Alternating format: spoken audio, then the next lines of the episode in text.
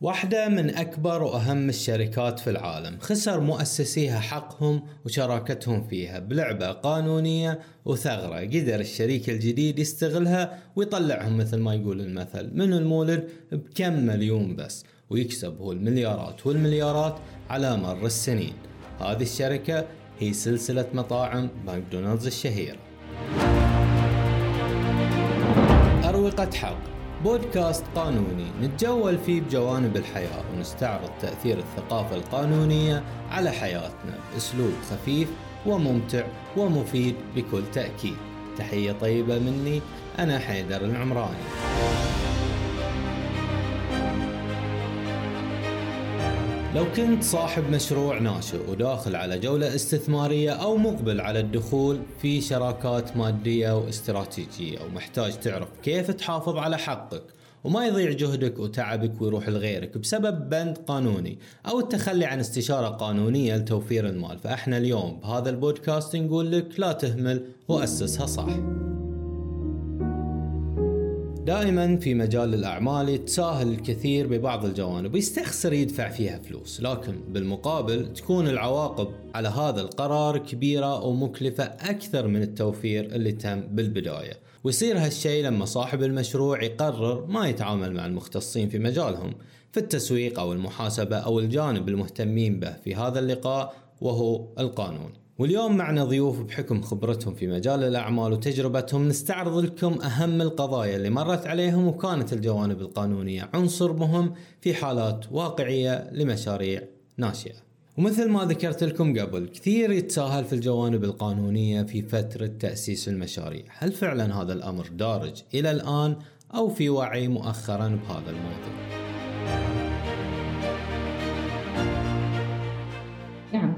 لأنه غالبا ما يكون 70% اجتهاد شخصي لتقليص التكاليف ولم تكن كما هي الآن وما نأمله في المستقبل. الوضع الحالي جدا ممتاز وأفضل من سابق. يعني في السابق كان ما عندنا الوعي القانوني الكافي. كنا ممكن ندخل على جوجل ونبحث ونشوف والله إيش الملفات اللي موجودة كعقود كاتفاقيات. ويلا خذ الملف. ما تعرف وين النقاط والبنود وين المخاطر فيها. ما في الإلمام الكافي في قراءة وإبرام العقود حتى. أول كان مصيبة. الآن يعني أفضل ولكن إلى الآن نلاحظ حتى في رواد الأعمال أنه بعض الأحيان لتقليص التكاليف يرجع لهذه الطريقة. هذا التعليق من الأستاذة لميس باكودح مستشارة كوتش معتمدة ومرخصة في مجال الأعمال وريادة الأعمال. خبرة 13 سنة.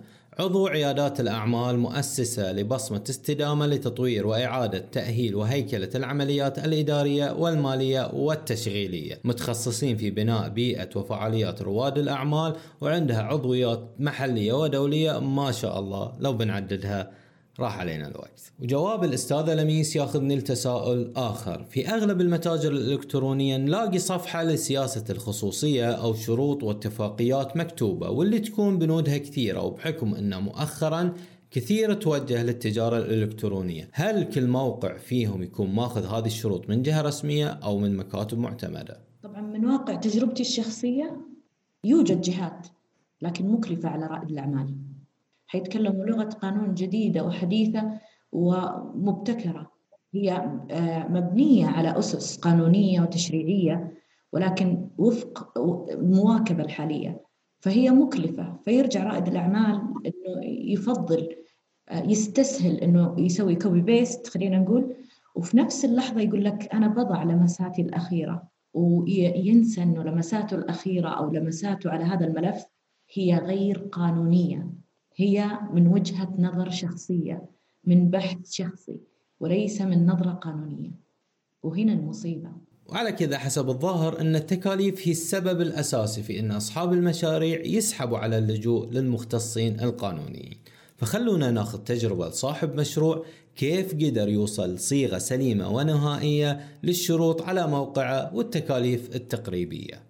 للأمانة آه، في أي عقد آه، أو في أي سياسة خصوصية أو سياسة موقع ما في شيء اسمه صيغة نهائية لأن كل ما مارست أنت المجال كل ما خلطت عملاء أكثر راح توصل إلى استحداث وتجديد العقود والسياسات ما ما تناسب معك.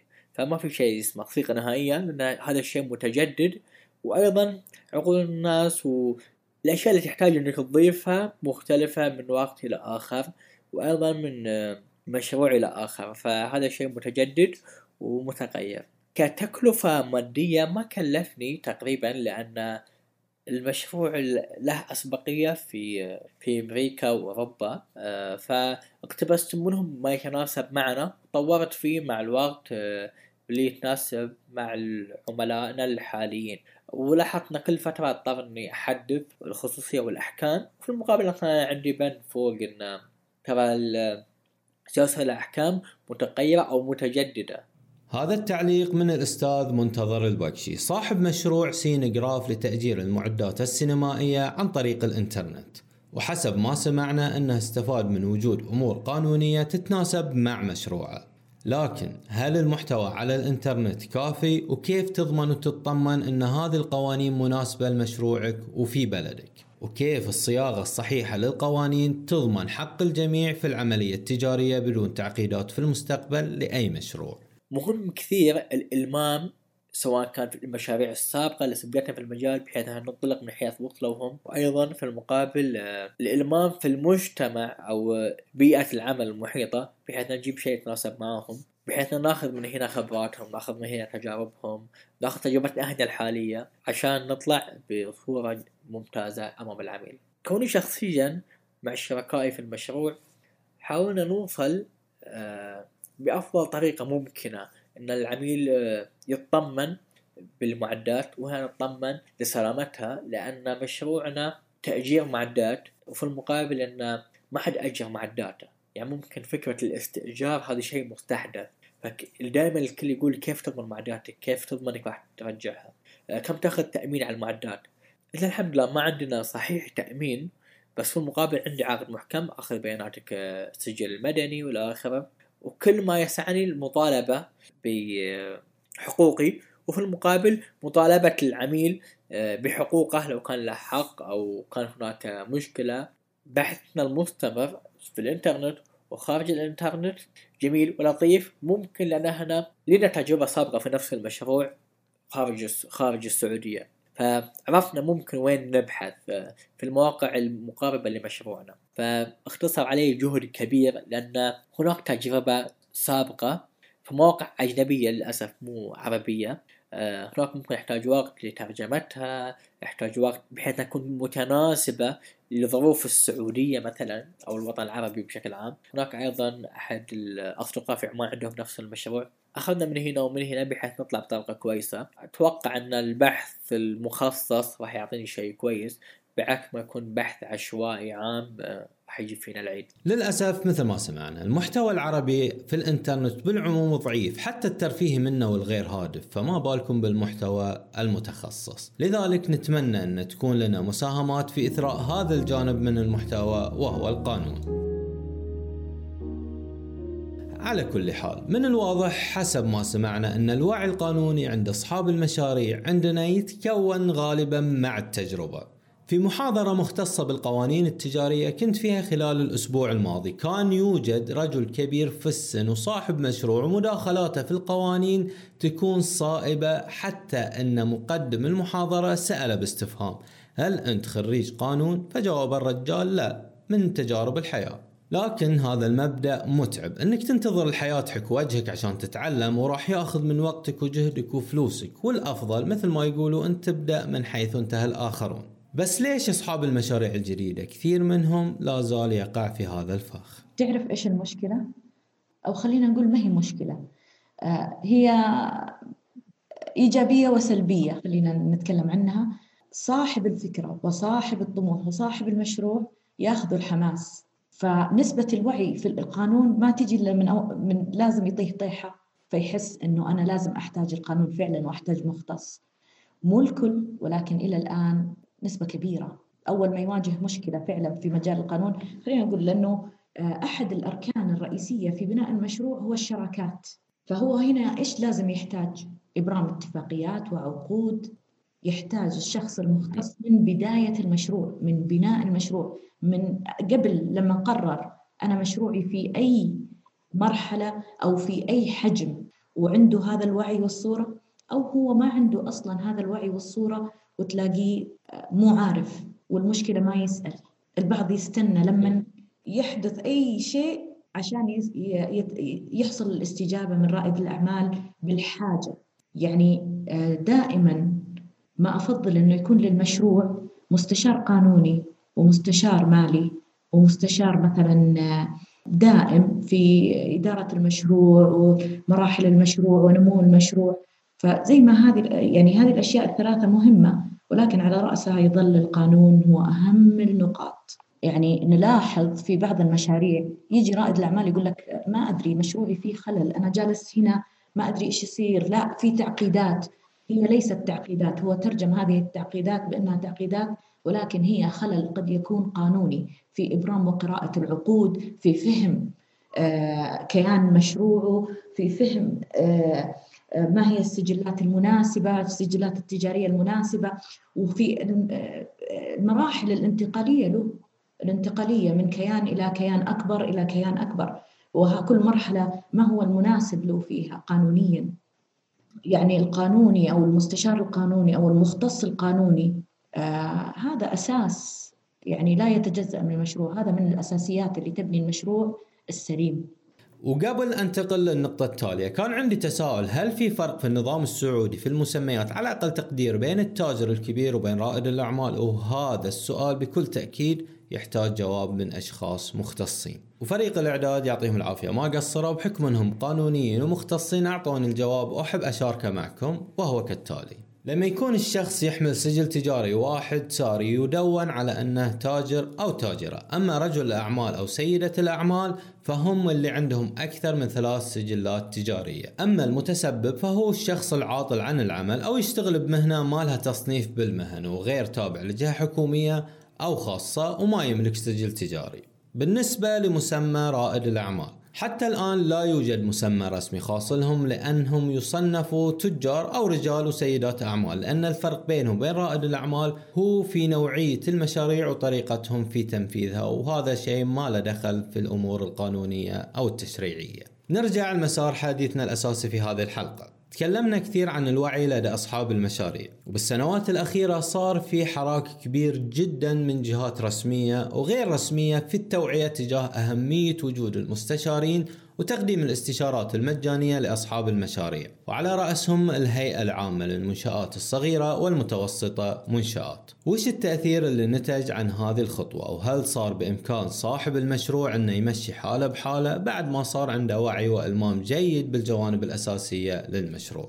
هنا اكتسب رائد الأعمال الثقافة والمعرفة والوعي بأنه يحتاج اللجوء للمستشار القانوني أو المختصين في المجال القانوني. آه، صار عارف أنه لازم يسوي دراسة جدوى قانونية وهذا قليل جدا ما تلاقي رائد أعمال آه، لما يرفق لنا الأوراق أنه في دراسة جدوى قانونية. قليلين. يهتموا بالجانب مثلا المالي لأنه كلنا نبغى فلوس في النهاية بس برضو ما يمكن أني أنا أحصل على الفلوس هذه وفق بنية تحتية قوية مبنية وفق أنظمة وقوانين وأدوار واضحة والتزامات واضحة. دور منشآت جدا عظيم. وغير بدأوا هم كانوا رائدين في نشر هذه الثقافة الثقافة القانونية. لكن فرق إنه أنا يصير عندي وعي وثقافة وفرق إني أنا أنفذ العمل القانوني بنفسي وأقول أنا أقدر أمشي حالي خلاص. ترى مجرد دورة في القانون أو إني آخذ آه، مداخل في القانون أو آخذ مثلا مادة 101 في القانون هذا ما يعطيني الصلاحية أني أنا أكون أملك النظرة الكافية والثقافة الكافية ولا حتى القراءة الصحيحة والكافية للعقود. بكل تأكيد وجود مختص في القانون معك من بداية تأسيسك لمشروعك حاجة أساسية. خلونا نسمع تجربة منتظر كيف اختار مستشاره القانوني وإيش الفوائد اللي جناها خلال رحلتهم مع بعض. للأمانة أحد شركاء المشروع آه، له صديق محامي فنقحنا التواصل معاه آه، لأن مشروعنا تأجير فلازم يكون في عقد بين الطرفين آه، ما ينفع عقد أكتب بس فقط الأشياء اللي ابغاها أنا وكيف أضمن حقي وانتهى الموضوع لازم في حق متبادل. فالحمد لله تواصلنا مع المحامي فكان الموضوع جدا سلس مو ذاك يعني مو معقد أصلا. تواصلنا معاه اعطينا فكرة المشروع آه، كيف العميل يضمن حقه. آه، المحامي بدوره أعطانا بعض الأفكار لكيف نضمن حقوقنا مثل سواء كانت هوية أو الأمور البنكية أو إلى آخره. كيف أصلا نضمن الحوالات.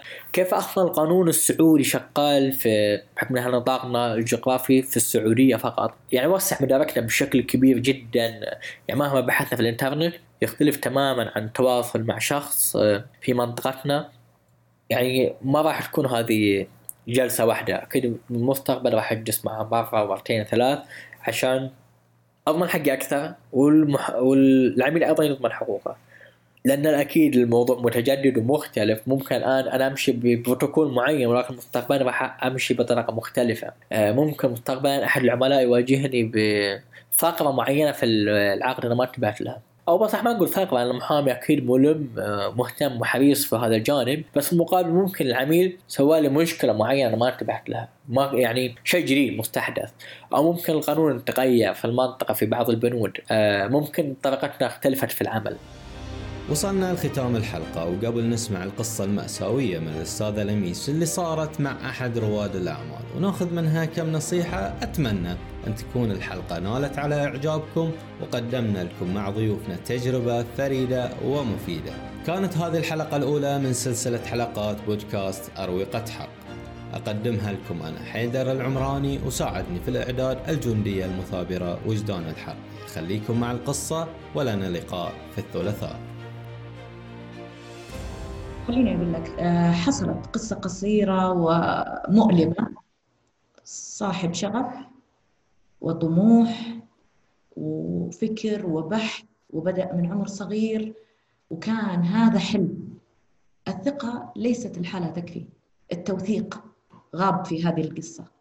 وخسر كل الفكرة وكل المجهود وكل التجهيزات اللي كان مجهزها ورجع كان باني نفسه من الصفر. وانطلق بعد الصفر رجع إلى الصفر بسبب شيء واحد وهو التوثيق. آه نحتاج وعي كافي في التوثيق. هي قصص كثيرة لو نجلس نتكلم فيها بمختلف المجالات بمختلف الأعمار بمختلف آه المستويات.